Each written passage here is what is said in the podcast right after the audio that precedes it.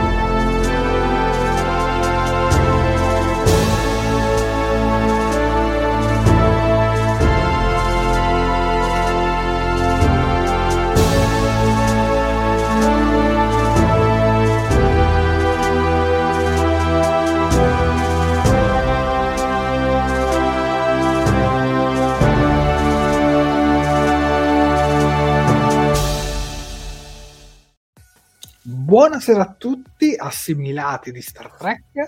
Io sono il capitano Jarrett e in nostra compagnia abbiamo il primo ufficiale Sofia. Buonasera capitano Jarrett, buonasera. E benvenuti in una nuova live di Talking Trek. Dunque Sofia, sì. Prego.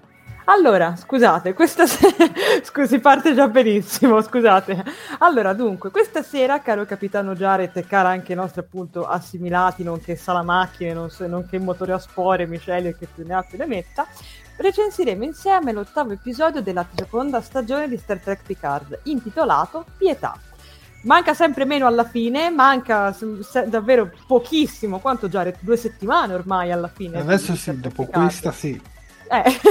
Ma non mancano ovviamente i reminder social della Sofia, quindi ragazzi io vi ricordo che la live va in diretta sia sulla nostra pagina Facebook che sulla nostra sul nostro canale di YouTube. Per quanto riguarda Facebook, mi raccomando, se non l'avete ancora fatto, mettete un bel mi piace alla pagina, mettete un bel mi piace, una love reaction alla diretta, condividete come se non ci fosse un domani e commentate, perché ci sarà tanto di cui parlare anche stasera. Per quanto riguarda YouTube, siamo sempre lì, infatti mi raccomando, se non l'avete ancora fatto, mettete un bel mi piace alla diretta, iscrivetevi al canale e cliccate sulla campanellina degli avvisi per essere sempre aggiornati ogni volta che andiamo in diretta o che facciamo uscire un nuovo video. Mi raccomando, anche lì tanti bei commenti, tante belle condivisioni e se volete potete anche lasciare una donazione sulla super chat di YouTube. Penso di aver detto tutto per cominciare, quindi caro capitano ti lascio di nuovo la parola. Bene Sofia, direi di cominciare adesso con la nostra analisi a questo ottavo episodio della seconda stagione, intitolato Pietà. Prego. Certo, allora cominciamo subito con, facendo un po' il sunto dell'inizio, quello, ovvero quello che vediamo inizialmente. Infatti ritroviamo Picard e Guinan sotto interrogatorio da Wells. L'uomo li accusa di essere degli alieni, prendendo appunto tra l'altro degli appunti sulle loro reazioni. Secondo lui i due hanno un piano per sabotare la missione Europa. L'interrogatorio tra l'altro si svolge fuori dagli uffici ordinari, i tre infatti si trovano in un sotterraneo senza videocamera collegata, quindi questo vuol dire che nessuno sa che loro sono lì, la situazione quindi è di massima segretezza. Grazie al video dove si vede che appunto Jean-Luc si teletrasporta all'esterno del bar di Guinan, Wells ha ottenuto i filmati appunto di Picard e degli altri imbucati al galà, vi ricordate? Qui abbiamo anche un'immagine, anzi proprio Wells è proprio lui che fa vedere le foto della serie A, visto? Gamato. Guinan intanto diciamo esamina l'uomo nel tentativo di farlo cedere o comunque di farlo desistere con quell'interrogatorio, ma non ottiene risultati. Infatti Wells è molto determinato e dopo qualche altra domanda se ne va, lasciandoli così soli. Bisogna trovare il modo di uscire. Anche perché se Wells pensa veramente che vogliono sabotare la missione Europa, allora non servirà assolutamente Q per cancellare il tutto, ma lo faranno le autorità e, in testuali parole dello stesso Jean-Luc, avremo rovinato il futuro, comunque avremo distrutto il futuro con le nostre stesse mani. Intanto vediamo che Raffi e 7 di 9 sono sulle tracce della Jurati, trovano anche il bar in cui lei è stata, dove diciamo ha distrutto il vetro. Rios vuole raggiungerle, ma Raffi lo ferma, deve rimanere sulla sirena per controllare i sistemi operativi e trovare il modo di contenere la regina. Quindi questo era un po' diciamo tutto l'inizio dell'episodio, un po', appunto come abbiamo detto si riparte da dove avevamo finito la scorsa volta. Allora, sarò breve e concisa. A me è piaciuto come inizio, ho trovato Wells interessante fin da subito e tra l'altro qui ho omesso di dire che c'è anche un'altra piccola scena prima che cominci tutto l'episodio, ma di cui parleremo per bene dopo. E quindi io l'ho trovato sinceramente molto interessante, mi è piaciuto anche il fatto che Wells faccia vedere proprio le foto di loro, no? al galà. L'unica cosa che ho trovato un pochino, ma come sempre, è il fatto di Rios che continua ad avere sulla sirena praticamente Riccardo e Teresa ed evidentemente non l'ha detto agli altri, se ci facciamo caso, perché cioè, a un certo punto anzi si sente il bimbo che dice qualcosa e Rios abbassa la voce, no? Come per dire quindi non lo so ti dirò, non mi ha convinto del tutto quella cosa lì, però in compenso è stato un buon inizio. Tu cosa ne pensi, Jared? Ti è piaciuto come inizio? Sì, ma ho un po' le mani legate perché la parte, diciamo, cicciosa con la carne arriva dopo e quindi mi devo un po' trattenere. Però sì, dai, un inizio senza infamia, senza lode, cioè nel senso funziona. Però, diciamo, ho detto all'inizio, quando ho visto questa scena, ho detto sta a vedere che adesso tutto l'episodio è incentrato sul salvare Picard dall'FBI, esattamente come è successo a Rios quando fu arrestato, e invece per fortuna non è stato così. Però ammetto che all'inizio l'episodio si prestava ad una narrazione che sembrava andare in quella direzione. Bravi gli sceneggiatori, perché non sono stati così banali e non hanno reso Wells un cattivo, se ci pensi.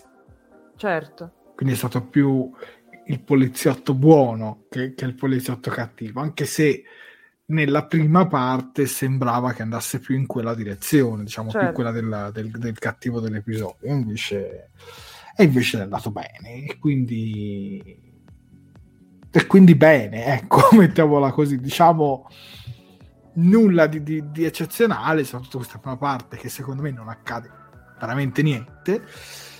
Però devo dire che ci sta, ecco, ci sta. Sono anche comunque contento che non abbiano fatto un casino mettendoci il suo personaggio, perché lui ha interpretato anche un personaggio, come ci fece notare uno dei nostri ascoltatori, in Star Trek Voyager, e a quanto pare invece non hanno nessun collegamento, cioè è semplicemente l'attore che interpreta due ruoli diversi. Star Trek Voyager interpretava questa sorta di agente temporale e quindi sembrava, no, con il fatto di viaggi nel tempo, fosse in qualche modo potesse ricadere lo stesso personaggio, magari con qualche tipo di travestimento per non farsi notare.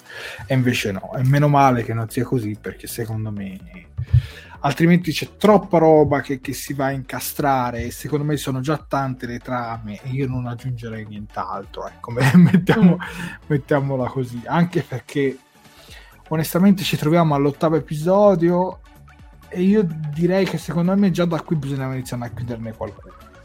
Cioè no, sì. Perché una cosa che io non apprezzo è andare lenti e poi risolvere tutto di corsa all'ultimo episodio. Io spero, insomma, che nel prossimo già qualcuna vada un po' a concludersi. Comunque, vediamo un po' i commenti del nostro pubblico. Enrico Piredda: ragazzi, se posso aggiungere una cosa, un utente di cui non ricordo il nome, ah sì, l'aveva scritto sopra, adesso vediamo se lo ripecco. No, non lo ripecco. Ah sì, Vincenzo Lamia ha detto poco fa una cosa che forse in tanti non hanno il coraggio di ammettere: la serie sta piacendo, ma in generale non sembra neanche Star Trek, mi manca lo spazio profondo. Ma io... in realtà sì, è vero, effettivamente, diciamo, la sceneggiatura all'interno del XXIV secolo un po', sì, insomma, all'interno del 2024, mi stavo confondendo, all'interno del 2024 effettivamente ci porta lontano da quei climi, dalla comfort zone, no? In cui siamo abituati, con navi spaziali, alieni e tante altre cose. Però secondo me comunque in un certo senso di Star Trek ci sono sempre stati questi tipi di episodi ambientati nel passato, no? La serie classica ne era piena, anche di Space Nine, anche Voyager, quindi non lo so, forse sta cosa che un po' ci frega, che magari lì ci andavi per un episodio e poi la scena successiva tornavi sul pianeta, sull'alieno della settimana. In questo caso un'intera stagione forse un po' più pesante, quindi forse in un certo senso potrei essere anche d'accordo con te sotto questo punto di vista, d'accordo con voi visto che siete un paio. Però secondo me è sempre Star Trek, cioè dal mio punto di vista Star Trek non è solo una serie di fantascienza, astronavi, spazio profondo, secondo me Star Trek è proprio il messaggio, no? E secondo me il messaggio di Star Trek c'è tuttora, pensiero personale ovviamente. Tu Sofia cosa ne pensi? Ma guarda, io mi sento in realtà di essere, diciamo, d'accordo con entrambi, perché cioè da una parte è vero, cioè non me la sento di dire che non si senta, diciamo, la mancanza dello spazio, perché cioè, d'altronde ragazzi lo dice anche il titolo, Star Trek, viaggio tra le stelle, viaggio nello spazio, quindi è chiaro, no? Cioè noi è come quando si diceva appunto che diciamo la cosa che mancava un po' a Picard nella prima stagione era il fatto di avere una nave protagonista insieme diciamo ai personaggi umani, quindi è chiaro che la componente spaziale in questo caso manca. Però secondo me comunque avendo una sceneggiatura buona, nonostante appunto qualche calo qua e là, perché qualche piccolo calo l'ha avuto, però alla fine la sceneggiatura è buona, la storia che comunque stanno raccontando secondo me è interessante. E poi alla fine cioè hanno fatto cose, diciamo, alla Star Trek, no? Abbiamo avuto i viaggi nel tempo, abbiamo avuto i viaggi negli altri universi, abbiamo avuto la regina Borg, comunque c'è sempre l'astronave, c'è sempre la sirena parcheggiata, no? Lì con sopra Rios in questo caso, quindi secondo me in realtà ci siamo, cioè è chiaro, si discosta, come si dice, come dicevi giustamente tu Jared, magari da uno Star Trek un po' più classico, tutto quanto ambientato nello spazio, stile Discovery per dire, ma non solo Discovery, no, però cioè in generale. Però insomma comunque a me sta piacendo lo stesso, cioè non sto sentendo così tanto questa mancanza. Certo, ovviamente spero che ci tornino nello spazio questo è ovvio, però comunque mi sta comunque convincendo, ecco. Sì. Poi andiamo avanti con i commenti con Corrado Festa Pinochet. Qui l'attore è ricordato come agente temporale, come dicevo prima in Voyager, l'autore qui l'attore è ricordato come agente temporale in Voyager si chiama Wells, come A.G. Wells, autore della Macchina del Tempo, ma l'attore aveva interpretato un agente dell'FBI in 12 Monkeys, un agente che aveva una passione per i romanzi di Wells. Insomma, è tutto un inception. Poi, allora, piccola nota, rieccoci, no, Sofia, diciamo, dicete più o meno la stessa cosa. Sì, esatto. Piccola nota, il personaggio si chiama Wells, probabilmente lo scrittore della Macchina del Tempo, forse un omaggio a Orson Welles, al terzo grande e immenso cinema, divenne famoso per una famosa diretta radiofonica sull'invasione aliena, ovviamente. Poi, io sto amando Guinan, ci dice Manuel, ma mi manca un po' Whoopi. È il mio stesso pensiero. Cioè, secondo me questa attrice non è malaccio, uh-huh, però non riesco a vederla tanto come una giovane Guinan. Mm. Cioè, mi dà più quasi l'idea di una cosplayer vestita da Guinan, però non mi trasmette quella... Cioè, non mi trasmette quel qualcosa che mi ricorda proprio Guinan. Non lo so. Pensiero personale, cioè non è una cattiva attrice, mancherebbe, tutto sommato il tutto ritorna, però non buca lo schermo come vuoi, secondo me. Posso prendere un commento di Antonio, sì, Stefano, che ci dice, parlando diciamo del discorso che si stava facendo prima, quindi appunto sulla lontananza dello spazio, ci scrive: è pur vero che la serie comunque si intitola Star Trek Picard, quindi più che di esplorazione spaziale si incentra più sull'approfondimento del suo personaggio e il resto un po' da contorno. Guarda, sinceramente sono d'accordo con te, d'altronde appunto come dice giustamente Stefano, la serie in realtà, cioè se noi vediamo, ha sempre messo in chiaro quello che era il suo obiettivo, perché anche nella prima stagione, che comunque si vedeva magari dello spazio, comunque abbiamo avuto dei viaggi, tutto, però alla fine era chiaro che un po' il fulcro fossero appunto le emozioni di Picard, o comunque la sua, diciamo, intimità, il suo io, quindi assolutamente, sono completamente d'accordo con te. E poi... L'abbiamo letta la donazione, una donazione di Fabrizio, no? Poli, un ractagino e i nostri due eroi. Chissà se si riferisce a me, a Sofia o a Picard. In ogni caso, ti ringraziamo, Fabrizio. Grazie. Grazie mille. Poi dicevi? No, nulla, stavo vedendo se c'era anche qualche altro commento a riguardo, oppure se volevamo andare avanti. Vabbè, leggiamoli un paio veloci. Come Dare Quercia invece al contrario dice: viaggi nel tempo, grandi personaggi, grande storia, non ne sento la mancanza francamente. Poi Enrico Pieta, la comfort zone è bellissimo, e dai, per comfort zone si intende un po' tutti quegli elementi che sono un po' presenti in tutte le serie di Star Trek. Poi Antonio De Stefano concorda con me. Concordo con Jared, non mi piace che in una serie di 10 episodi ci vogliono tante puntate per dipanare la matassa, aggiungendo altra tanta carne al fuoco per poi risolvere tutto in modo frettoloso in un episodio, rischiando di lasciare con l'amaro in bocca. E questo è un po' il problema della serializzazione di oggi, purtroppo, e non mi riferisco solo a Star Trek.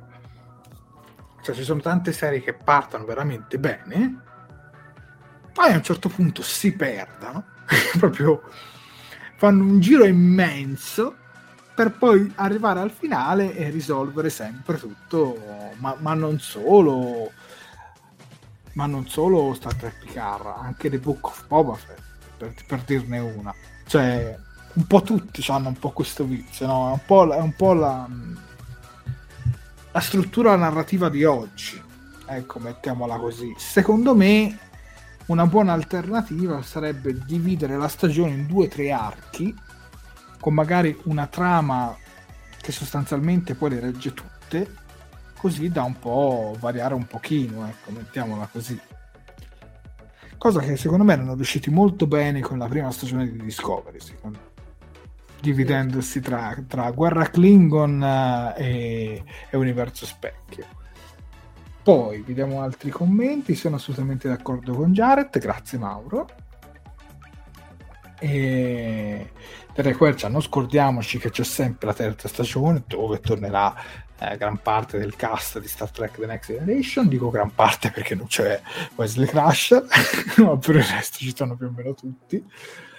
Poi diciamo che in questa seconda stagione hanno voluto risparmiare sugli effetti speciali. Beh, sicuramente l'andare, diciamo, in un'epoca molto vicina al nostro attuale presente sicuramente ha fatto molto risparmiare sulle varie scenografie, giusto Sofia? Tu che studi cinema. Ma in realtà dipende, perché cioè ora io non so come siano regolamentati in America, però io quello che vi posso dire è che comunque quando tu vai ad affittare un set, o comunque che sia un set effettivo piuttosto che una casa, piuttosto che anche semplicemente affitto di suolo pubblico, comunque paghi. Quindi io non parlerei di scarso budget in questo caso, perché insomma, cioè, nel senso, ragazzi, non è che un episodio si gira in un giorno, quindi non lo so, sicuramente magari hanno voluto, appunto, come ha detto giustamente Davide, hanno voluto risparmiare sugli effetti speciali, però non c'è, insomma, alla fine, come dire, no? Diciamo che il loro budget, secondo me, l'hanno investito in qualcos'altro. Nel primo episodio. Nel primo episodio, certamente, ma comunque anche in generale, non lo so, ti dico, non so come funzionino, però in America le regolamentazioni per queste cose qua. Sì, quindi Però fammi aggiungere una cosa, cioè, prego. Se tu devi costruire un intero set futuristico di una nave aliena con tutta una serie di tecnologie costruite da zero, ti costa di più che mostrare una strada di Los Angeles che non la devi neanche tanto cambiare, perché è la stessa strada che c'è oggi, cioè, capito? Secondo me, a livello di budget, tra un intero set di un'astronave e girare in città, per me ce ne passa, soprattutto nel presente. Sì, anche perché poi parliamo di effetti speciali, dove comunque tu non devi usare grandi phaser, colpi di scena, la nave che colpisce, cioè tutte queste cose qui non le fai. L'unica cosa che usano particolarmente in questi episodi è il teletrasporto. Certo. Quindi secondo me sugli effetti speciali sicuramente un po' hanno risparmiato, ma hanno risparmiato saggiamente, ecco. Certo. Poi direi di leggerne giusto un altro, poi si va avanti. In questa serie si sente proprio che avevano l'idea di fare un film di 10 ore. Sì. Mm-hmm. Anche su questo sono d'accordo. Corrado, come ho detto anche io, più che sulle scenografie avevano risparmiato sugli effetti speciali, più in termini di tempo in post-produzione che di budget. Tra l'altro è particolare sta cosa che la quarta stagione di Star Trek Discovery ha avuto veramente pochissima post-produzione rispetto a invece alla seconda stagione di Star Trek Picard, e mi sembra proprio che me lo dissi tu, Corrado, qualche settimana fa. Io comunque direi di andare avanti con la prossima sequenza per non rimanere troppo incastrati su questa. Certo. Ok, allora continuiamo quindi con la prossima sequenza e passiamo alle nostre eroine tutte al femminile. Infatti vediamo Raffi e Sette alle prese con la malefica Regina Borg nel corpo di Jurati. Infatti, senza impianto, 7 di 9 non può rintracciare la regina. Raffi insiste sul fatto che è stata una Borg, quindi dovrebbe riuscire a farlo, dovrebbe riuscire, diciamo, a entrare, no, nel personaggio, a dire no, ma dai, ma come, cioè, se tu cosa faresti se avessi le gambe? E chiaramente, nel senso, ovviamente, diciamo che la nostra cara Sette rimane parecchio infastidita dalla cosa. Fingendosi però sorella di Jurati, Sette scopre dal barista che la donna è andata via con un uomo. Girando l'angolo trovano il poveretto morto. Diciamo che adesso ci si chiede che cosa stia succedendo, e Raffi dice, Sette di Nove dice, io non vorrei niente. Se fossi in lei non vorrei niente a parte la connessione. Una volta provata è difficile pensare ad altro oltre che a riprenderla. La regina pare non sia ancora riuscita ad assimilare nessuno. Sta provando a ricreare questa connessione uno ad uno, ma senza successo. La soddisfazione di Raffi infastidisce molto Sette, che si stufa e l'accusa di essere una manipolatrice. Le due trovano a terra il telefono del poveretto appena, diciamo, stato ucciso dalla regina Borg. Le batterie contengono degli ioni di litio. Quando avviene l'assimilazione, i Borg iniettano questi metalli stabilizzatori, che sono estesi appunto degli ioni, per far sì che il corpo, diciamo, sopporti le nanosonde. Se non riescono a contenere la regina, è possibile che dovranno uccidere poi anche la Jurati. 7 e 9 la trovano, quindi trovano la nostra cara Jurati, diciamo, posseduta, assimilata, ecco, mentre cerca dei pezzi di metallo in alcune macchine poco distanti. La regina a questo punto corre verso di loro, disarmandole e mandando 7 al tappeto, quasi rischiando di strangolare Raffi. Jurati però riesce a farla desistere facendola allontanare. Il fatto che la regina non abbia ucciso Raffi strangolandola è segno che Jurati sta continuando a lottare. La regina utilizzerà i metalli che ha in corpo per creare delle nanosonde primitive con cui tentare un'assimilazione, sebbene saranno comunque imperfette. Ha bisogno comunque di risorse per trovarle potrebbe stare usando la tecnologia della Terra del 2024. Attivando il cellulare del poveretto si può riuscire, diciamo, a capire dove sia diretta. In tutto questo, alla fine, Raffi si confida a Sette. E tramite un flashback scopriamo che la donna si è impegnata al massimo perché Elnor potesse entrare nel programma della sicurezza, insegnandogli tutto ciò che sapeva. Elnor però non è mai stato troppo convinto, infatti a un certo punto scopriamo che Zani lo ha chiamato perché ha bisogno di lui su Vasti e lui vorrebbe tornare per poter così ripagare le 4.000. Raffi rimane male per la notizia, facendolo così desistere dal partire. Per questo la donna si sente così in colpa per la sua morte, infatti diciamo appunto se ne attribuisce tutte le responsabilità e le colpe. Che dire, a me è piaciuta questa sequenza, è sicuramente, è sicuramente interessante, sicuramente diciamo ti spiega anche un pochino di più del perché Raffi senta tutto questo senso di colpa, perché se vi ricordate nel scorso episodio noi vedevamo questo Elnor selvatico che appariva, no? Con la visione di Raffi e dicevamo tutti ma... perché sta cosa, ok? E invece qua vediamo che comunque c'è qualcosa di un po' più profondo e sinceramente mi è piaciuto anche il confronto che hanno Sette e Raffi in questo momento, perché effettivamente, cioè parliamoci chiaro, effettivamente Raffi ha manipolato sia Sette di Nove che soprattutto il povero Elnor, quindi nel senso, no, secondo me è stato interessante, cioè ci voleva insomma una strigliata prima o poi, dobbiamo prendercela tutti, magari non se n'era neanche resa conto, però effettivamente così è andata. Per quanto riguarda il discorso della Jurati e della regina Borg, che dire, con quel vestitone rosso che corre, salta sopra le macchine e poi diciamo tenta, no, di bloccare Raffi, che dire, cioè bellissima, uno spettacolo, mi è piaciuta veramente tanto. Quindi sì, ti dico, a me Jared questa sequenza è piaciuta, non so a te, però io l'ho trovata interessante. Sì, è una sequenza molto particolare, perché quando diciamo la vedo mangiarsi batterie, sì. Lì per lì non sapevo se mi stesse piacendo oppure no, ti dico la verità, però nell'insieme secondo me funziona, nell'insieme comunque l'ho trovato di una certa credibilità. Quando lascia Raffi si sente, no, come se ci fosse un grido interiore da parte di Agnes. Esatto. Mi è piaciuto perché poi c'è anche tutta la spiegazione che fa 7 di 9 dove dice guarda, la regina Borg non mostrerebbe mai pietà, quindi evidentemente c'è una parte di Agnes che ancora ha una voce all'interno della regina e quindi diciamo una voce personale, ecco, non collettiva, e quindi diciamo vediamo, cioè è interessante, sicuramente interessante. Ora io spero che non la risolveranno la questione con un paio di parole dolci, lei torna normale e fa fuoriuscire la Borg, quello spero proprio di no. Speriamo di no. Sono proprio le classiche, passatemi le cavolate, da film di possessione dove poi esce il demone e la risolvi così, ecco, spero che ci sarà una spiegazione scientifica, comunque proveranno a fare qualcosa, perché le belle parole sì, sono belle, sono di conforto, ma che adesso diciamo riescano a risolverla in quel modo proprio non mi piacerebbe per niente, ecco, mettiamola così. Però sicuramente c'è una parte di Agnes ancora viva e ancora diciamo vigile all'interno di questo corpo, seppur non ha il totale controllo. Comunque sicuramente interessante. Mi è piaciuta anche 7, dove comunque effettivamente dai, è un po' quasi razzista, no?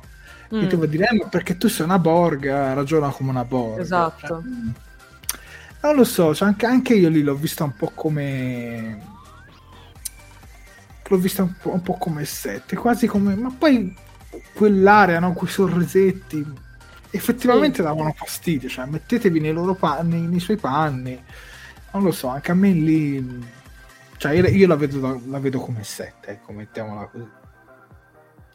Però poi nell'insieme secondo me questi due personaggi funzionano. Secondo me la coppia Sette Raffi in azione alla Mission Impossible così. Secondo me funziona, ed è un po' anche quella parte da spy story che continua ad avere Star Trek Picard, un po' investigativa, no? Che secondo me ha del mordente, ecco, mettiamola così. Soprattutto spezza magari da certe situazioni un po' più lente, più calme, tipo l'interrogatorio. Qui invece si va a situazioni un po' più frenetiche, il che non mi dispiace affatto. Jurati mangia batterie e giuracella, bellissimo.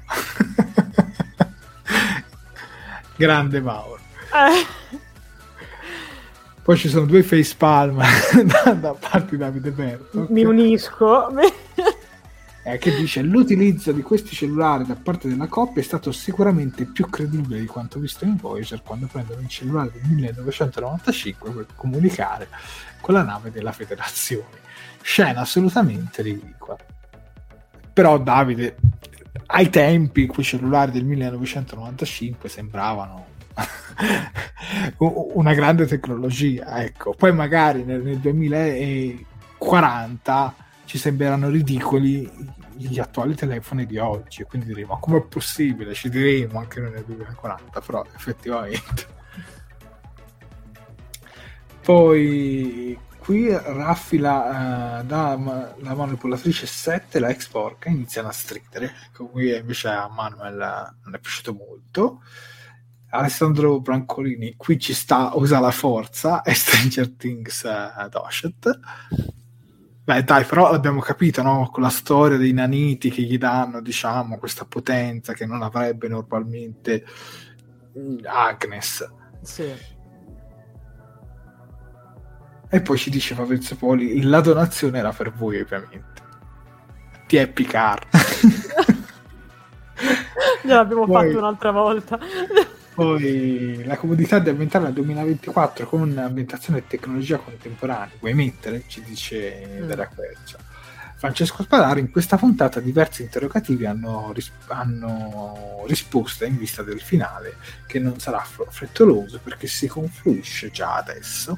Speriamo, Francesco. Vincenzo La Mia: io apro le scommesse, un bel April Spray e vomita tutta la decina. Una soluzione un po' drastica, ma che potrebbe essere efficace, quindi. Antonio De Stefano: scena un po' la Terminator, questa con la Jurati. Effettivamente sì. È vero. Ma Raffi non voleva essere razzista, era solo un modo di dire, sicuramente la capisci meglio di me. Questo sicuramente, Manuel, secondo me quando lei ha fatto la battuta sicuramente voleva intendere questo che stai scrivendo tu, però mettendosi dalla parte di Sette un po' darà fastidio sentirsi dire: no, tu sei Regina Borg, allora tu capisci. Cioè capisco, diciamo, la parte lesa, e capisco anche che magari Raffi in quel momento non voleva essere cattiva, ecco. Poi l'ultimo, leggiamo Corrado, poi andiamo avanti. Oramai è talmente ovvio che Jurati sia la regina vista nel primo episodio, che spero non sia lei. Comunque, oramai è talmente ovvio che la Jurati sia la regina vista nel primo episodio, che spero che non sia lei. Ok, adesso l'ho capita. Comunque questa è la parte deludente. La regina vuole solo assimilare la galassia nel modo solito. Speravo i suoi interessi fossero più macchinosi, magari legati alle creature senzienti di René Picard e io. Non l'ho capito. Secondo me c'è qualcosa in più comunque, Corrado, soprattutto quando arriveremo alla scena finale. Sì. Andiamo avanti con le scene? Sì, andiamo pure avanti perché siamo già a 50 minuti. Bene, continuiamo con l'allegra famigliuola Soong che continua sempre a sorprenderci. Infatti, dopo la visione dei video del padre, Kore ha molte domande. Tramite un visore trasforma lo sfondo del video in un ambiente 3D, potendo così esplorare il laboratorio. Durante la ricerca appare Q, che infatti si è intromesso come programma vivente quando ha hackerato i sistemi del padre, aspettando così l'arrivo di Kore. L'uomo la informa che avvicina alle risposte che sta cercando, mostrandole infatti un genoma umano. Adam ha creato Kore e poi l'ha rinchiusa, ma Q ha la chiave per farlo uscire. Le viene quindi, appena finisce la simulazione, diciamo così, recapitato un pacchettino, dove dentro c'è una dose del siero azzurro che Q aveva dato a Soong, come si vede nell'immagine con la scritta Freedom, ovvero libertà. Adam Soong si è ripreso, dalla sbronza e cerca di parlare con Kore. La ragazza gli fa intendere di aver capito che cosa sta facendo e dice infatti diversi nomi, stessa ragazza, la figlia di Zeus, padre degli dei, il mio creatore. Infatti, se vi ricordate, infatti, gli altri nomi che aveva dato alle altre bambine che erano sopravvissute più a lungo, cioè un po' più a lungo, erano tutti quanti gli stessi nomi alla fine di Persefone.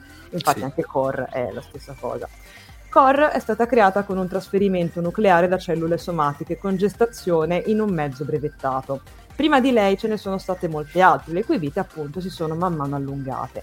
La prima dozzina è sopravvissuta qualche ora, poi ce ne sono state che sono sopravvissute, sono state alcune che sono sopravvissute qualche giorno e alla fine quella prima di lei è sopravvissuta 4 anni, ma Kore è stata l'unica a sopravvivere così a lungo, rivelandosi un vero successo. Kore però non è affatto contenta di quelle parole, di essere vista come un trofeo e soprattutto di tutte le bugie che Adam ne ha raccontato. L'uomo le rimarca ancora una volta che lei esiste per suo volere. E Kore a questo punto gli dice: se dicessi di uscire da quella porta, cosa temeresti di perdere davvero? Me o il tuo lascito? A questo punto Kore si fa forza ed effettivamente esce all'esterno. Ma l'ambiente non ha effetto negativo come abbiamo visto negli episodi precedenti. Infatti, prima di andarsene, gli intima al padre di non avvicinarsi e gli mostra la boccetta vuota, dicendo «La mia libertà da te». Bella, a me questa sequenza è piaciuta tantissimo, penso che sia stata la sequenza più intensa di tutto l'episodio. Mi è piaciuta veramente tanto, cioè più che altro è stato molto molto bello, a parte vabbè il nostro John D. Lance nei panni di Q che fa sempre la sua porca figura perché è minacciosissimo, ha fatto venire un'ansia mentre le parlava. Poi molto bello il fatto che si veda appunto dalla soggettiva di lei, no? Quindi quello che lei vede nel video è molto molto bello, un'ottima scelta. Ma poi soprattutto secondo me proprio Issa Briones e Brent Spiner funzionano benissimo in questo momento, già funzionavano bene secondo me nelle scorse puntate, quando si vedeva appunto questo rapporto, no? Che all'inizio ci viene dipinto come lui poverino, un povero babbo, che sono stati bravi gli sceneggiatori effettivamente, perché all'inizio ce l'hanno mostrato effettivamente come un papà disperato, no? Perché ci hanno detto dai guardalo, lui farebbe tutto per lei, poi rivelazione e poi siamo arrivati a questo dove lui appunto effettivamente ha delle manie quasi di grandezza, che si sente veramente un dio e questa cosa è stupenda, secondo me sono riusciti a gestirle in modo molto buono e ti ripeto e Kore comunque risponde di conseguenza ed è giusto, secondo me anche la reazione che lei ha è corretta, ci sta per quella situazione. Poi vediamo come va, perché abbiamo visto precedentemente che cosa è successo, che in realtà se ci ricordiamo il siero che precedentemente Q aveva dato a Soong era durato qualche ora, neanche, poi aveva perso il suo effetto, infatti lei poverina aveva rischiato di morire avvelenata, se vi ricordate. Mentre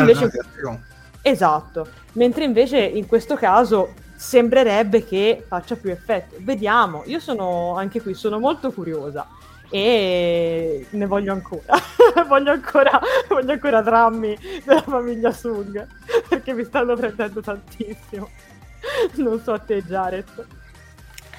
Ma sicuramente questa è stata una scena che ha funzionato, è piaciuta molto anche a me, devo dire che entrambi i personaggi, ma in realtà tutti e tre coinvolti in questa sequenza, sono tutti molto bravi, soprattutto nella recitazione, nei dialoghi.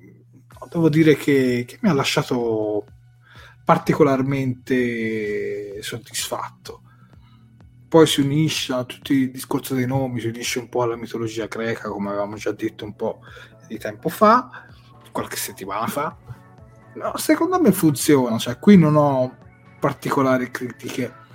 Forse l'unica critica che mi riservo è: ma in tutto questo, come ci scrive anche Manuel Mizzono, qual è lo scopo di Kore? Cioè, sarà utile ai nostri eroi? Si unirà a loro nel finale? Non lo so, cioè all'inizio la vedevo un po' come un elemento narrativo per, diciamo, presentare Soong. Adesso però è diventato un elemento narrativo di vita propria, cioè che andrà avanti anche senza Soong, magari la vedremo ancora. Questa cosa del suo scopo effettivamente sì, però cioè, penso che nei prossimi 2 episodi ne sapremo di più. A mio avviso è Soong la chiave, ci dice Giusy. Kore è un bel esperimento genetico. Comunque la famiglia Soong negli anni è sempre trallazzata in queste cose. Famiglia molto pacata e tranquilla, devo dire. Un soggettino, il nostro caro Adam. Poi, buonasera a tutti, ci arriva Stefano Ances, appena rientrato dalla sala prove, i nostri compositori. Anche se oramai siete un po' avanti con l'analisi, il mio voto all'episodio è un 8. Prego Stefano. E quindi anche Stefano si allinea, no? Con tutti i 7,5, l'8. Il mio voto è stato un 7, quello di Sofia è stato un 7 e la media del pubblico è stata di un 7,5. Tra l'altro, guarda, vedo anche un commento molto carino che di Corrado Costabianchè che ci dice: in sottofondo resta il confronto ancora non visto, quello fra Q e la regina. Guarda, io lo sto aspettando con ansia, perché secondo me arriverà. E mi se riprende i poteri la regina fa una bella fine.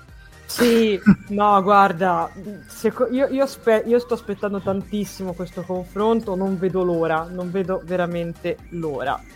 E poi tra l'altro abbiamo anche una teoria da parte di Antonio De Stefano riguardo, diciamo, la fine di Kore, che ci dice: forse lei potrebbe sacrificarsi, venendo magari uccisa dallo stesso Soong, per aiutare i nostri eroi per qualche motivo. Sarebbe molto toccante, devo dire, se scritta bene, ovviamente. Però, e poi abbiamo anche Davide Besrock che probabilmente sul discorso generale dice: ne vedremo delle belle, mi sa anche a me. Oppure uccidere René e Kore va a sostituire René con la stessa pilota nella versione Europa, e questa sarebbe la più boiata. Però si fare talmente in tante serie questi stratagemmi che spero di no. speriamo di no, caro Jared. Andiamo avanti con la prossima sequenza. Eccoci qui, ecco la nostra star. Abbiamo chiamato Q e quindi Sofia non è laureana, no? Perché l'ha chiamata da pazza. Esatto. E esattamente. Quindi arriva. Scusa, che t'ho sentito adesso. Scusa. Quindi, dunque, torniamo seri. Gailal e Q. Il poliziotto, oltre ad aver notato tutta una serie di cose, ha visto anche il livido sulla mano di Picard ed ha capito che è stato nella clinica di Teresa, dove è stato arrestato anche Rios, che ha dichiarato alla polizia la sua provenienza dal futuro, tant'è che praticamente il poliziotto gli fa proprio leggere il verbale con la gioia di Picard di essere descritto come un vecchio ammiraglio brontolone. L'interpretazione di Patrick Stewart ha fatto tipo un salto di qualità di 20 metri, è stato bellissimo. Comunque, facendo perquisire la clinica, Wells ha trovato anche il comunicatore. Determinato a saperne di più, divide così Jean-Luc e Guinan. Guinan aspetta quindi di essere interrogata, trovandosi però presto faccia a faccia con un Q per niente felice di vederla. Quando il rituale non ha funzionato, la donna ha sentito paura e vuoto, che però non ha provato lei. Le sensazioni, infatti, sono di Q e continua a sentirle. Guinan percepisce che Q sta morendo e lui, tra l'altro, di tutta risposta gentilissimo, gli risponde: ma una delle qualità che detesto di più della tua specie è l'empatia. Scopriamo infatti così che i Q non sono immortali e infatti lui stesso dice: preferisco pensare di essere sulla frontiera dell'imperscrutabile. Quando ha sentito la prima volta questa sensazione di morte imminente era contento per la novità, ma invece che brillare come tutte le stelle morenti sta semplicemente scomparendo nel nulla, e la cosa non gli piace per niente. Guinan quindi gli chiede perché stia facendo tutto questo a Jean-Luc, perché abbia portato intrappolato nel passato lui e tutti gli altri, ma prima di andarsene Q la corregge dicendogli che è stato lui a tornarci, facendo tutto da solo, dicendo anche: una trappola è immateriale, è soltanto la fuga che conta, umani, sempre intrappolati nel passato. Guarda Jared, ti faccio una domanda al volissimo, vuoi che parliamo anche della controparte nell'altra stanza o vuoi che intanto ci concentriamo su questo? Concentriamoci su questo. Ok, molto bene, molto bene. Comincio io a dire la mia? Allora, a me questa scena è piaciuta, anche questa scena qui mi è piaciuta molto. E vabbè, John D. Lance, come ho detto anche prima, è clamoroso, cioè è fantastico. Io l'ho vista sia in italiano che in inglese ed è bellissima sia l'interpretazione in lingua originale di D. Lance, ma anche diciamo il doppiaggio di Pannofino, che rimane sempre perennemente clamoroso.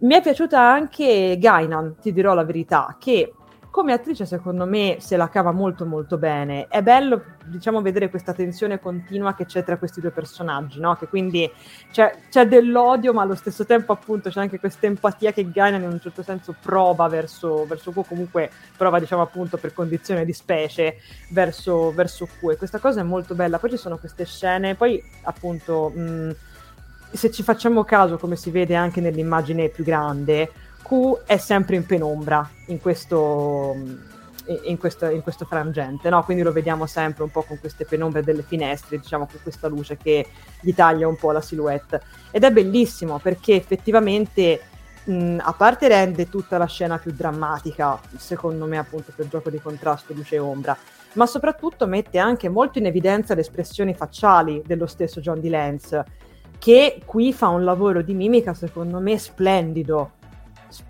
quando appunto lui dice: io mi rendo conto che non sto, cioè all'inizio ero felice, all'inizio ero contento, no, di questa nuova sensazione, poi appunto ho sentito questa, mi sono reso conto di star solo sparendo. Lui dice un cambio di espressione che è qualcosa di clamoroso, cioè proprio lo vedi, cioè lo senti anche tu questo cambio, ed è bellissima come cosa. E di contro secondo me anche lei come attrice di supporto, attrice di Guinan, che comunque funziona molto molto bene. Quindi ti ripeto, questa insieme alla scena di Soong, dei Soong, penso che siano le sequenze che mi sono piaciute di più in assoluto e che mi hanno effettivamente fatto rimanere incollata allo schermo. Ne volevo ancora, ti dirò. Infatti a un certo punto Q alla fine dice a Guinan: per mia sfortuna ci rivedremo presto, purtroppo, e io voglio che si rivedano, ho bisogno di altri momenti di loro due insieme, anche se in realtà poi, non so, magari poi si riferiscono al futuro, chi lo sa. The Next Generation. Sì, esatto. Jared, tu cosa ne pensi? Ah sì, cioè, questa sequenza secondo me è stata molto bella, soprattutto per John D. Lance. Però questa Guinan, come detto all'inizio, cioè è una brava attrice, però non riesce ad emozionarmi come vorrei, ecco, mettiamola così. Cioè, fosse stata l'interprete originale, sicuramente questa scena sarebbe stata molto molto più profonda, secondo me. Mm-hmm. Comunque, finalmente capiamo che effettivamente questo Q, cioè, sta effettivamente morendo per davvero. Perché se nei primi episodi avevamo intuito qualcosa dallo stesso Jean-Luc, però ufficiosamente no. Adesso diciamo abbiamo avuto proprio la conferma. Un po' il segreto di Pulcinella, però almeno capiamo che c'è effettivamente qualcosa che non va. Vediamo dove andranno a parare. A me non mi sembra però la prima volta che, insomma, un Q... a parte non era lui, già, niente. Vi ricordo un episodio di The Next Generation dove c'era un Q che, non di The Next Generation, no, di Voyager, dove c'era un Q che voleva morire, se non ricordo male, però non mi sembra fosse il suo Q. Ecco, quindi niente.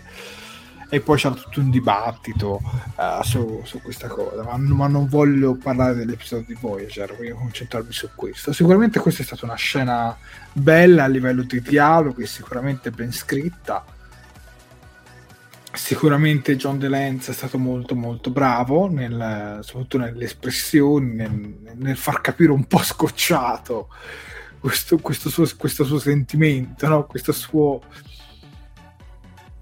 nel senso, lui sa che vivere per sempre alla fine non è proprio una benedizione, perché alla fine ci sono anche molti contro, però è una scena che ti lascia molto così.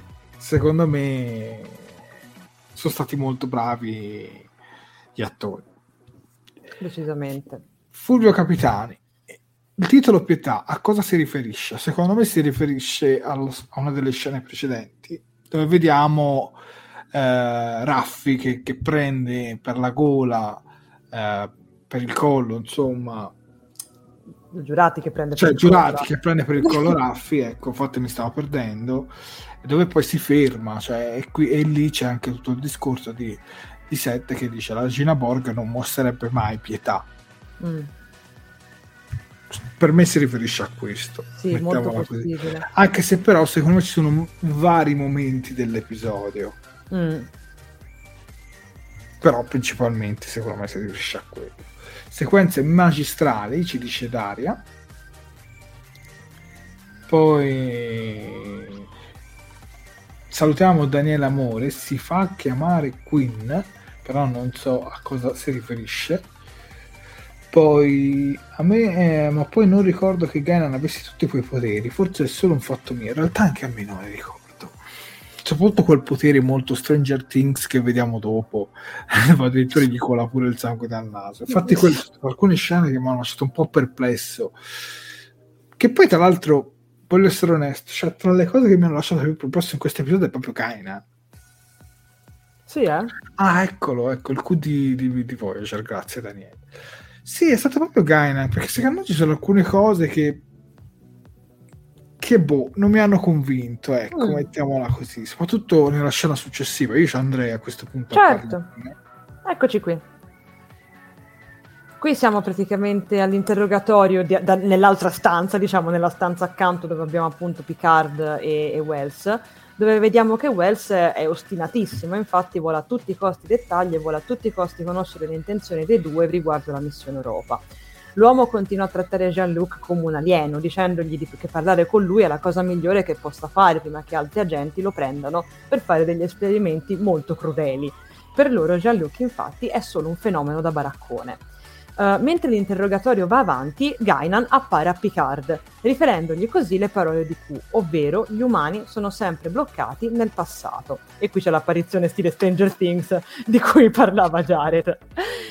L'intuizione è che anche Wells abbia qualcosa che lo tormenta e Jean-Luc vuole a questo punto capire e sapere che cosa è successo e perché ce l'abbia tanto con lui. Gli propone così uno scambio di verità. Wells ha aspettato tutta la vita l'arrivo di Jean-Luc. Quando era piccolo ha avuto un incontro infatti ravvicinato con dei vulcaniani che lo hanno inseguito nel buio del bosco tentando una fusione mentale. Da quel giorno Wells si è dato la missione personale di avere nuovamente un contatto con degli alieni. Picard gli spiega che la fusione mentale avrebbe dovuto cancellargli la memoria per non lasciarlo tormentato dal ricordo, quindi non aveva un fine malevolo come lui pensa, infatti lo descrive anche con molta violenza, ovviamente con gli occhi di un bambino che l'ha vissuta, ma evidentemente appunto questa cosa non ha funzionato. Mantenendo la parola detta, Jean-Luc gli racconta di essere un umano proveniente dal XXV secolo e di trovarsi lì per salvare la galassia, ma per riuscirci ha bisogno che l'uomo lo aiuti. A questo punto Guinan e Picard tornano, diciamo, si riconciliano, riescono a tornare, diciamo, insieme nella stessa stanza, interrogatori di entrambi finiti, e Guinan gli riferisce quello che gli ha detto Q e gli spiega che la sua frase si riferisce appunto a tutta la specie umana, e lei infatti dice: quando in voi qualcosa si è spezzato vi rimane nel profondo, vivete nel passato finché non vi riconciliate, anche se comporta sofferenza. Fate un duro lavoro perché avete voglia di evolvere. Quasi dimenticavo quanto sia unico questo nella galassia. Scopriamo alla fine che Wells viene licenziato, perché infatti ha mentito sulle prove poiché voleva essere lui a consegnare Jean-Luc e Guinan, ma non è servito a niente. I due adesso quindi sono liberi. Quindi questo, diciamo, appunto è tutto il riassuntone di quello che succede. Qui c'è anche appunto la famosa scena, no? alla Stranger Things. Esatto, e c'è anche questa meravigliosa scena del tentativo di fusione mentale. Volevi dire qualcosa, Jared? No, stavo facendo la fusione mentale tramite schermo. No, sto vedendo come metteva le mani. Che dire? Anche qui, secondo me, questa è una sequenza comunque molto, molto interessante. Anche a me ha lasciato un po' perplessa l'apparizione di Guinan, perché faceva tipo molto, sai... Strideva, dai. Sì, cioè, magari capisco che voleva essere tipo della serie, no, film di fantascienza classico, dove a un certo punto c'è l'apparizione, no, con la luce che tremola, però... Cioè, no, quindi, cioè, nel senso, non è che fosse tutto sto grande, insomma. Però comunque nel complesso è una bella scena. Soprattutto è molto bella la parte dove si vede appunto Wells che racconta questa cosa, no, dell'incontro con questi vulcaniani. E appunto il fatto che è bello anche vedere o comunque sentire come lui la rivive. Perché quando effettivamente, no, Jean-Luc gli dice: ma cosa ti hanno fatto? E lui gli mette la mano sulla testa, no? Gli dice: ah, mi hanno tenuto fermo così, cioè, avevo le dita che mi stavano cercando di perforare la pelle, così. Poi arriva Jean-Luc e dice: guarda, no, cioè, no, della serie, stai tranquillo, era una cosa molto più semplice. E questo effettivamente sta anche un po' a sottolineare, no? Come magari certe cose che noi viviamo da bambini ci sembrano enormi, poi le vediamo, diciamo, da adulti e ci cambia totalmente la prospettiva. Ovviamente, chiaramente è sempre un momento molto particolare quello di un contatto con dei vulcaniani, però... Comunque non mi è dispiaciuto, ecco, anche questa visione. Jared? Ma allora, questa sicuramente è stata la sequenza più interessante, al di là del discorso di Guinan, che vabbè, quel sangue che gli cola dal naso mentre fa questa apparizione che sinceramente non mi ha fatto impazzire, ecco, mettiamola così. Ma tutta la parte legata al flashback è sicuramente interessante, cioè sono un po' quando, diciamo, la federazione, ma in quel caso non era neanche federazione perché ancora non esisteva, diciamo, quando ci spiavano, no? Ci osservavano, forse è il termine più giusto, senza contattarci. I vulcaniani sono sempre stati in mezzo a noi con lo scopo di vedere quando avremmo raggiunto la velocità a curvatura per poi far avvenire, diciamo, il primo contatto, ecco. Mettiamola così. E quindi sicuramente questa è una scena interessante. Tutta la cosa con i vulcaniani, inizialmente stavo cercando di scrutare se fossero gli stessi di Carbon Creek. L'episodio di Star Trek Enterprise non sono gli stessi, peccato, sarebbe stata un'occasione per rivedere l'attrice di T'Pol, ma purtroppo non sono stati gli stessi, anche se in quel caso non era proprio T'Pol ma era una sua antenata. Comunque, ad ogni modo, è bella la scena, no? Ed è bella anche come alla fine, cioè, l'alieno, il vulcaniano, non cercava di fargli del male, semplicemente voleva fargli, diciamo, dimenticare quello che aveva appena visto. Poi è stato teletrasportato e quindi, diciamo, la fusione mentale si è in qualche modo annullata, ecco, mettiamola così, non si è completata, è fallita, ecco. Snowpiercer ci dice: Carbon Creek erano anni 40, qui anni 70-80, tipo, no, qui anni 2000, sì, anni 80, sì, perché ragazzino quando era piccolo, sì, effettivamente, bravo, anni 80, più o meno anni 70, quindi sì, effettivamente forse non ci cozzava con gli anni. Però è anche vero che i vulcaniani hanno una vita più lunga della nostra, quindi effettivamente però ho cercato di guardare i volti, mi sembravano proprio gli stessi personaggi. Comunque sicuramente una sequenza molto interessante, qui molto X-Files, perché qui mi ha dato molte vibrazioni alla X-Files, però devo dire che il tutto, diciamo, è funzionato bene. Anche l'ingenuità, no, di questo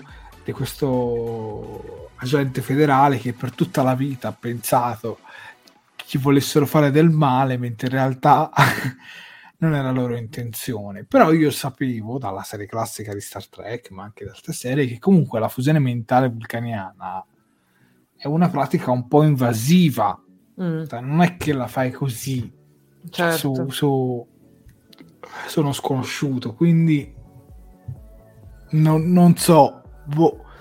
Però effettivamente per non traumatizzare il bambino avevano tentato questo approccio, ecco, mettiamola così. Comunque sicuramente è stata una parte interessante. Poi sappiamo che il primo contatto avverrà tra un paio di decenni, ecco, mettiamola così, e quindi diciamo tra mezzo secolo, mettiamola così, visto il tempo in cui è ambientata la serie, qua, o almeno quasi, e quindi non potevano, diciamo, mostrarsi adesso, si sarebbero mostrati soltanto dopo, cioè ufficialmente si sarebbero mostrati solo col primo contatto, ecco.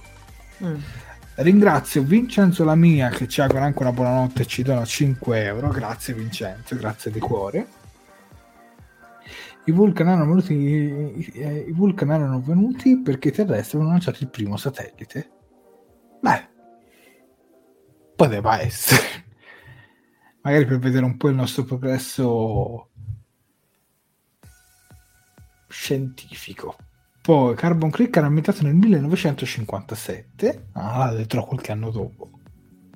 In Carbon Creek si pronuncia che i vulcani sarebbero tornati sulla Terra per controllare una ventina d'anni dopo, in effetti è la data compatibile con l'età di Wells. Interessante, grazie Corrado.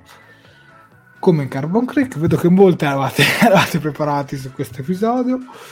Poi ho particolarmente apprezzato questo ultimo sviluppo, si va verso il primo contatto.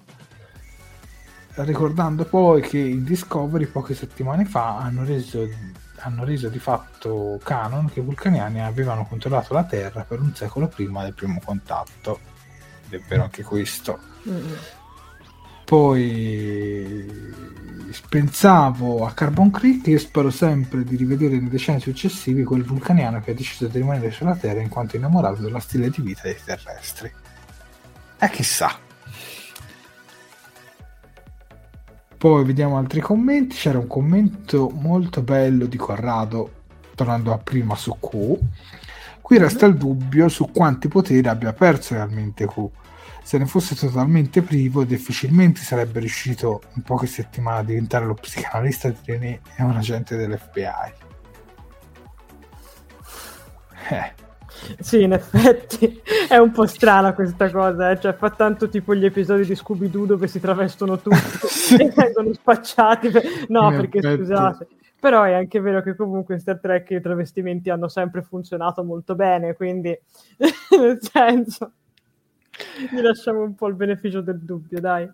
Marz ci dice: le luci tremano perché bisogna pagare le bollette. È vero, ha ragione. Poi nemmeno a me piaceva la Guinan che arriva come spirito. In effetti, dai, diciamo non è la scena più forte dell'episodio, ecco.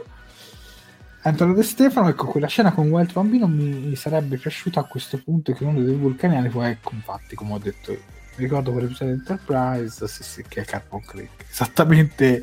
Antonio De Stefano la pensa come me, anch'io avrei donato tantissimo che fosse tornata a Blalock, ma purtroppo niente. Ho scrutato con gli occhi perché c'era anche una ragazza vulcaniana nella scena, ma purtroppo non era lei. Comunque questa scena qua la possiamo chiamare un po' la scena X-Files. Sì, decisamente. Andiamo avanti con la prossima. Certo, che farà molto discutere. Arriviamo ai nostri due piccioncini. Infatti qui passiamo a Rios e Teresa. Infatti vediamo che Teresa e Riccardo sono ancora sulla sirena, mentre Rios cerca le subroutine Borg clandestine. I due a un certo punto approfittano della tranquillità per parlare e conoscersi meglio. Tramite un escamotage, diciamo, Teresa cerca di estorcere informazioni a Rios. Gli chiede di immaginare che siano sposati da ormai 10 anni, che si conoscano talmente bene da non dover neanche più parlare, ma però che un giorno rimangano bloccati in un motel, dove lei lo informa che vorrebbe iniziare una relazione con un collega. Rios deve quindi raccontarle qualcosa del suo profondo che non le ha mai detto, una fondamentale verità che ti riguarda. Quando Rios, diciamo, sta palesemente per dichiararsi, perché tanto lì stiamo andando a finire, Riccardo li interrompe perché ha mal di pancia, perché precedentemente si è mangiato 4 fette di torta grosse, così, e sfido io a non avere mal di pancia. Ma appunto li interrompe, ma Teresa, prima di andare dal bimbo, prende l'iniziativa e lo bacia. E questo un po'...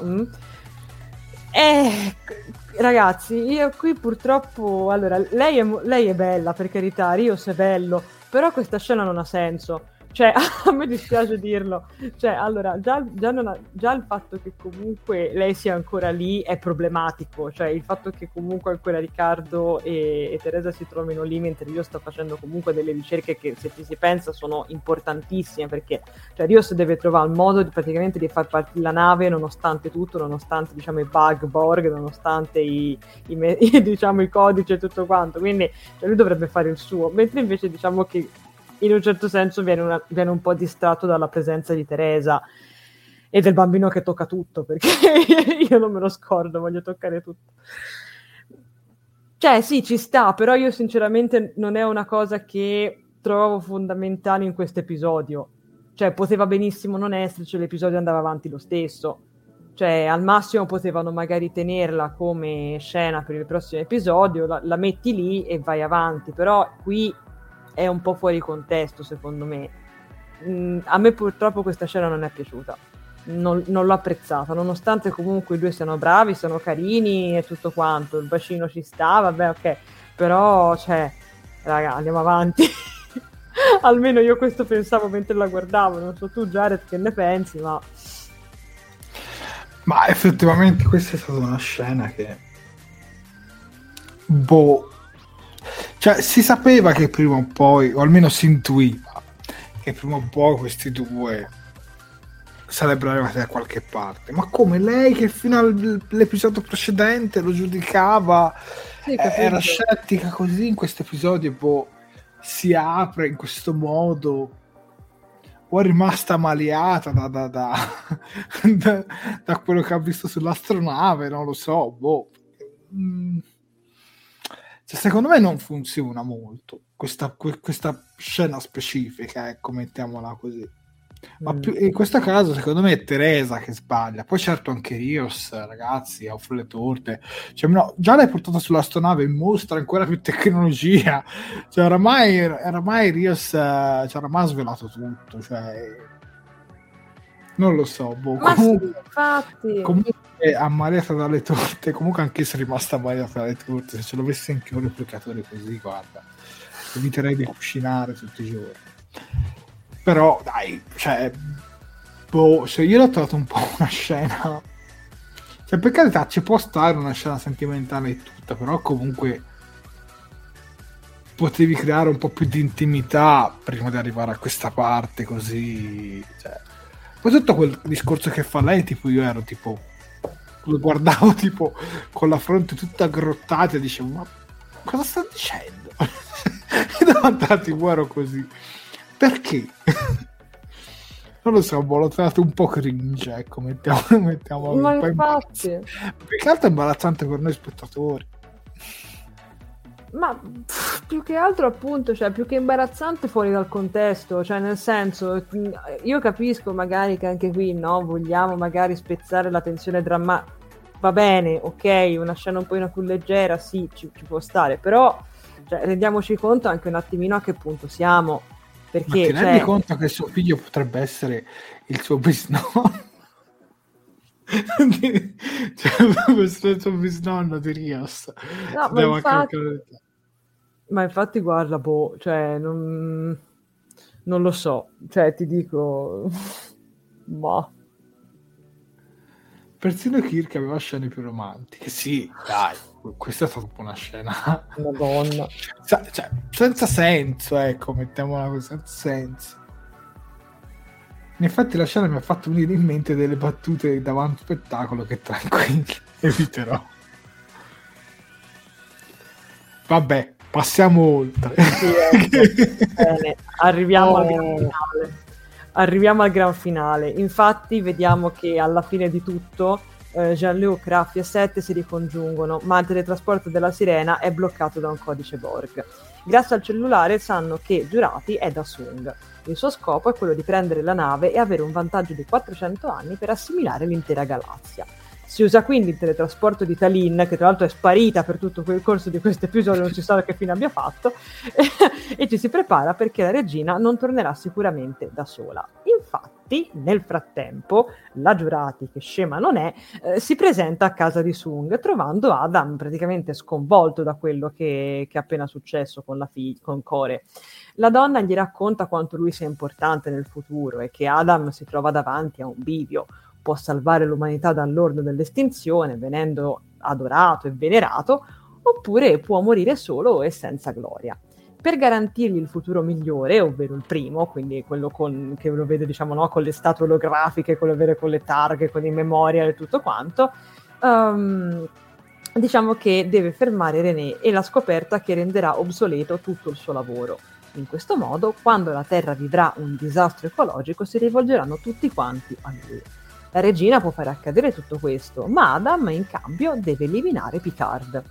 L'uomo può fornirgli tutti gli elementi poiché il piano funzioni. Infatti, vediamo che grazie alle sue conoscenze gli viene messa a disposizione la Spearhead Operation, che sono una serie di ex agenti di forze speciali. L'assimilazione quindi a questo punto comincia, per la gioia di Giusy, che la vedo già molto contenta di vedere i nostri soldati con gli occhi neri. Qui finalmente si torna in carreggiata, fortunatamente, diciamo, no? Dai, dopo quella scena con Rios e Teresa, qui dai, si ricomincia un po' a ragionare. E appunto c'è il grande punto interrogativo di che fine ha fatto Tallinn, perché è sparita, è praticamente scomparsa. Però dall'altra parte c'è anche il lato molto positivo, appunto, di Jurati e Adam Soong, che sinceramente mi sono piaciuti molto, funzionano anche qui molto molto molto bene. Mi piace vedere, vabbè, allora la Jurati lo vediamo, c'è una faccia che da schiaffi, ma a dei livelli, qui in questa scena è bellissima, l'amo, perché proprio la faccio da schiaffi. Ma quello più bello ancora, secondo me, è proprio Soong, perché proprio Brent Spine è stato proprio bravo a cambiare espressione, cioè proprio veramente cambia da un momento all'altro, cioè è fantastica sta cosa. C'è proprio un momento in cui, appunto, quello poco prima dell'ultima immagine che vedete qui in colonna, dove appunto il soldato dice: beh, allora ci dite che cosa si fa, e c'è Soong che si gira insieme alla Jurati, la Jurati di tutta quel sorrisino, no? Soong c'ha la faccia proprio do spazientito di più, cioè proprio lo prenderebbe a manate. Io l'ho adorato in quel momento, è proprio bello, mi è piaciuto. No ragazzi, veramente non lo sto prendendo, mi è piaciuto da morire, quindi bravi, vi voglio così, voglio più questo Soong cattivo, spero ci rimanga, e vediamo anche qui come va a finire. Certo che se lo Jurati ci mette in mezzo i soldati, insomma, ne vediamo delle belle. Sicuramente una bella scena, secondo me è un bel finale, un bel cliffhanger che ti tiene incollato all'episodio successivo. Ecco, secondo me su questo finale si riprende molto dopo quella scena un po' con Rios, dottoressa Teresa. Questa secondo me è una bella scena, una bella sequenza, e finalmente si vede un punto di svolta nella regina. Tra l'altro ho visto su YouTube una piccola anticipazione dal prossimo episodio, una clip dove vediamo la Jurati con la veste da regina Borg, quindi sicuramente ci saranno ulteriori passi in avanti. Ma comunque mi sta piacendo molto questa Jurati / Borg, penso sia uno dei personaggi migliori fra i nuovi introdotti in Star Trek Picard. Concordo. Vediamo i commenti. Ma Raffi quanto è alta? 1,80. Beh, i capelli ci metterà del suo. No, la regina Borg Jurati no. La vera manipolatrice di Soong. Abbiamo oramai Soong a pezzi, cioè io lo capisco. Poi c'è tutto un commento di una marca che tra poco andremo a leggere per mettere in difficoltà la nostra Sofia. Metti al singolare, andrò a leggere. Andremo. Poi mi sa che avete saltato la scena in cui Guinan dice ora divento tua amica e è vero, contro il 1800. Sì, però Davide, il loro, perché bisogna capire un po' le linee temporali, cioè esatto. Loro si incontrano, cioè il loro incontro dal 1800 parte da The Next Generation, che poi vanno indietro e vanno ad incontrarsi. Ma se quella parte di Next Generation non esiste più, almeno in questa linea temporale, non si incontreranno mai in quel 1800, cioè per il momento ancora non si sono visti, perché quel viaggio nel passato parte da un futuro che al momento è stato riscritto. Cioè lo so che è complicatissimo, infatti questa cosa dei viaggi nel tempo ci sta un po' incasinando tutte le menti di tutti noi spettatori. Sì, decisamente. Comunque Giurati senza trucco, scompigliata di rosso, ha un fascino animale che crea sobbalzi, ci dice Mauro Ballanti. La settimana prossima scatta la poesia. Odio al fascino selvaggio e manesco della Giurati. T'aspetto, Mauro. Sempre per scherzare.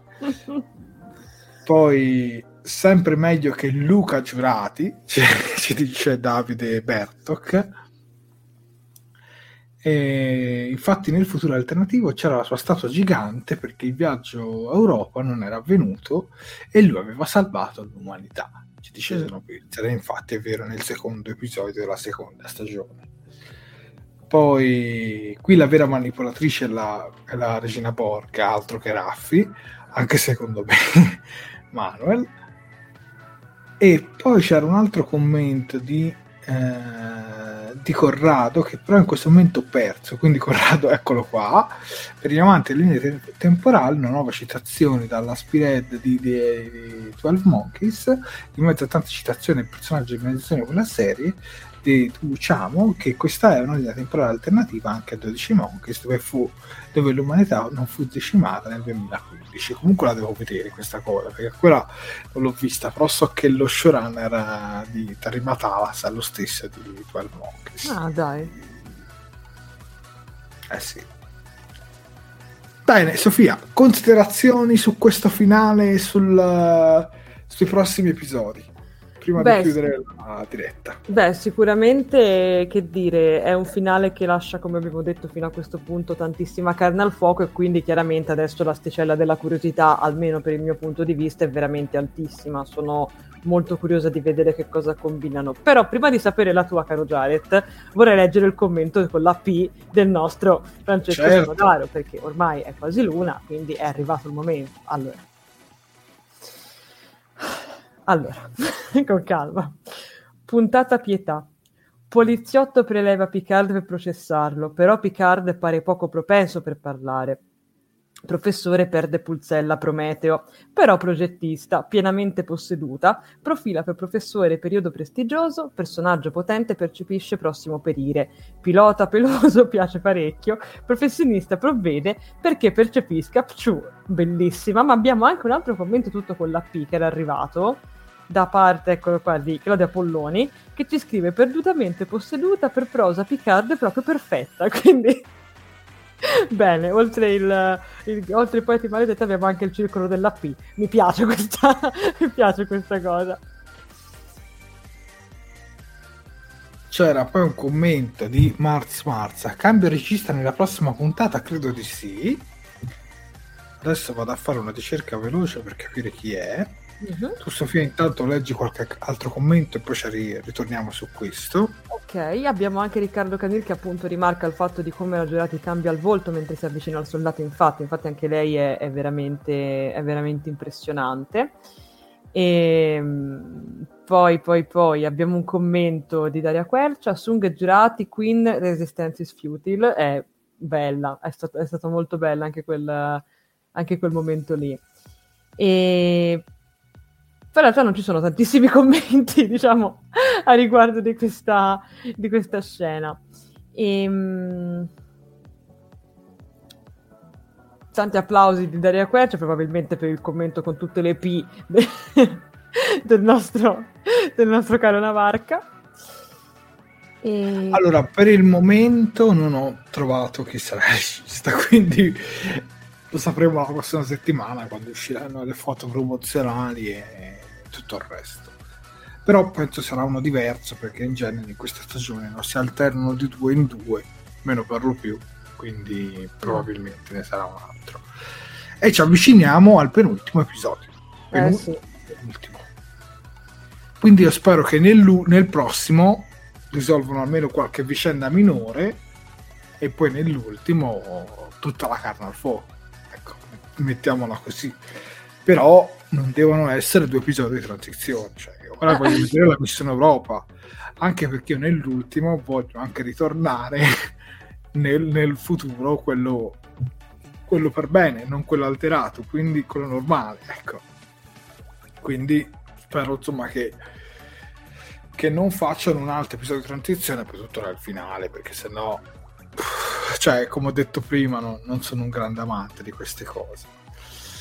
Comunque, diciamo che dopo lo scorso episodio, che ci aveva lasciato un po' così e così, almeno noi due, questo, diciamo, tira un po', è più, diciamo, ci rende un po' più positivi, ecco, mettiamola così.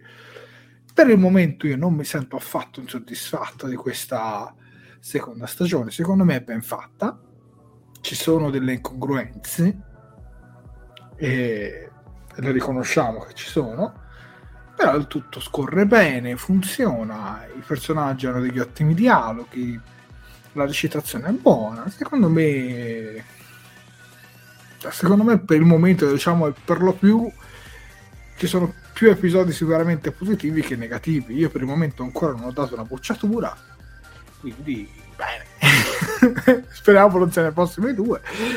Però insomma, diciamo che per il momento secondo me questa seconda stagione sta funzionando. Assolutamente, guarda, sono d'accordo con te. Io avevo dato la bocciatura appunto allo scorso episodio, però vedo che già stanno ripartendo, diciamo, bene, quindi ditine incrociate e speriamo bene per i prossimi due, speriamo che ci diano, diciamo, il gran finale. Già abbiamo un'anticipazione su che cosa andremo a vedere nella terza stagione, tornerà un po' tutto il cast.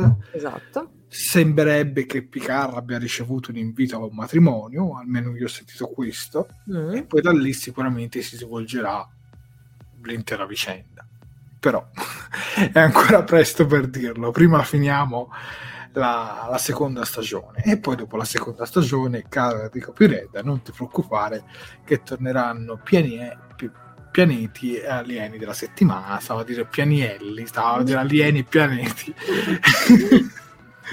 Dopo Borg Jurati ho iniziato a confondere anche le parole, e quindi bene, anche se su Strange New World, come la scorsa settimana, ancora rimane tutto incerto, perché, esatto, perché continua a tardare la risposta sulla distribuzione internazionale. Paramount Plus, più che altro le pagine di Star Trek, continuano a pubblicare piccoli teaser di 15-30 secondi, ma sulla distribuzione internazionale c'è sempre il solito disclaimer con scritto: ulteriore disponibilità internazionale sarà rivelata più avanti. Sì, più avanti, e noi aspettiamo dal 18 gennaio. Anzi, quanto? Cioè, è vero che loro ufficialmente non hanno mai detto che Strange New World arriverà in contemporanea come è stato con Picard o con Discovery. Ufficialmente non hanno mai detto, ma noi si lo si pensava, insomma, tutte le serie live action sono state distribuite un po' in questo modo, soprattutto Strange New World, in cui probabilmente è una delle più attese di sempre. Sì, infatti. Comunque le speranze ancora non sono perdute, mancano ancora adesso 12 giorni, vediamo. Io dico che se la prossima settimana non sentiamo nulla dobbiamo iniziarci veramente a preoccupare, perché almeno che non ci ritroviamo tutto nell'ultima settimana è veramente difficile. Sì. Cioè, almeno che non arriva veramente Pluto TV, il classico comunicato come l'altra volta, allora vabbè, pazienza. però altrimenti dovremmo aspettare insomma la distribuzione su Paramount Plus. Sì, e Paramount Plus in Italia è previsto verso settembre-ottobre, almeno sì. le ultime notizie sembravano andare su quel periodo, quindi diciamo c'è da preoccuparsi, perché dovremmo veder passare tutta l'estate, ovviamente riceveremo tutti gli spoiler e poi insomma si commenterà. Io spero di no, voglio rimanere un pelo fiducioso, però diciamo che questa mossa doveva essere fatta prima, ecco, mettiamola così. Sicuramente escludiamo Prime Video o Sky, perché non avrebbe senso promuoverlo adesso, cioè se dovevano farlo prima, cioè Sky con Halo è un po' che ci faceva la pubblicità prima che era un po' la promozione, prima che arrivasse la serie sulla piattaforma. Sì. Lo stesso vale per anche per Strange New World, e quindi ma vedremo la prossima settimana, sicuramente ci aggiorneremo. Però già la scorsa diretta ero perplesso, questa lo sono ancora di più. Vedremo. Comunque ad ogni modo, quando finirà Picard dovrebbe poi debuttare Strange New World. Vediamo, mancano ancora 2 settimane più o meno, se calcoliamo i giorni mancano circa 2 settimane, quindi tentare non costa nulla. Bene, direi che con questo capitolo, con l'8° episodio della 2ª stagione abbiamo concluso, e quindi insomma ci diamo appuntamento alla prossima settimana, sì, con il 9° episodio della 2ª stagione, sempre al prossimo venerdì, probabilmente sempre allo stesso orario, anzi senza probabilmente, sicuramente sempre allo stesso orario. Io ringrazio tutti gli spettatori per essere rimasti collegati con noi fino all'1:05 di notte, grazie a tutti, vi farei anche un applauso, Sofia, se sei d'accordo, grazie. Poi ringrazio la nostra Sofia, il nostro primo ufficiale, per avermi accompagnato in questa diretta. Io ringrazio il nostro capitano Jared, ringrazio ovviamente anche tutti i nostri spettatori che non demordono e che sono rimasti ancora qui con noi. E ricordiamo che a partire dal prossimo mercoledì questa diretta sarà disponibile anche in formato podcast attraverso i canali di Fantascientificast, ovvero voi cercate Fantascientificast su Spotify, su Amazon Music, su iTunes, su Google Podcast, e all'interno di Fantascientificast trovate una serie di podcast a tema fantascienza, fra cui anche Talking Trek, e quindi diciamo sarà disponibile la puntata in versione audio, magari uno in macchina se la vuole ascoltare a mo' di programma radiofonico, e magari in quel caso c'è una musichina di sottofondo, ecco, che fa un po' più di atmosfera rispetto alla live. Bene, direi che è tutto, quindi vi auguriamo buonanotte e ci rivediamo la prossima settimana, a venerdì. Buonanotte a tutti. Buonanotte.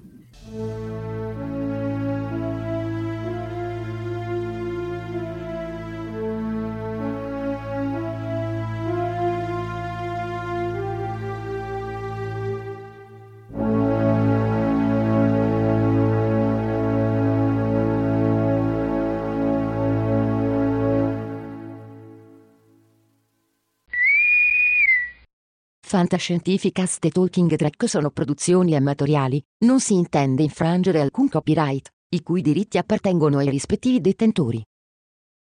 Fantascientificast e Talking Trek non sono in nessun modo affiliati o sponsorizzati da CBS Corporation o da chi detiene l'uso del marchio Star Trek in Italia. Il podcast ha carattere esclusivamente ricreativo e divulgativo, non ha alcun scopo di lucro e viene diffuso gratuitamente. Autorizzazione SIAE 56125359. Nessun bait e nessun tribolo sono stati maltrattati durante la produzione di questo podcast. At Parker, our purpose is simple. We want to make the world a better place. By working more efficiently, by using more sustainable practices, by developing better technologies, we keep moving forward. With each new idea, innovation, and partnership, we're one step closer to fulfilling our purpose every single day. To find out more, visit parker.com/purpose. Parker, engineering your success. As humans, we're naturally driven by the search for better. But when it comes to hiring, the best way to search for a candidate isn't to search at all. Don't search, match with Indeed. When I was looking to hire someone, it was so slow and overwhelming.